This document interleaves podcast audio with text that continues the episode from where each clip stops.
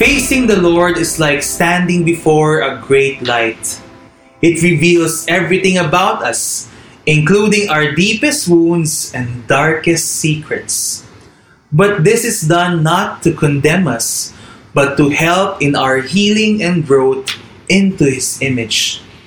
So let us bask in God's warm light as we adore Him in the Holy Eucharist.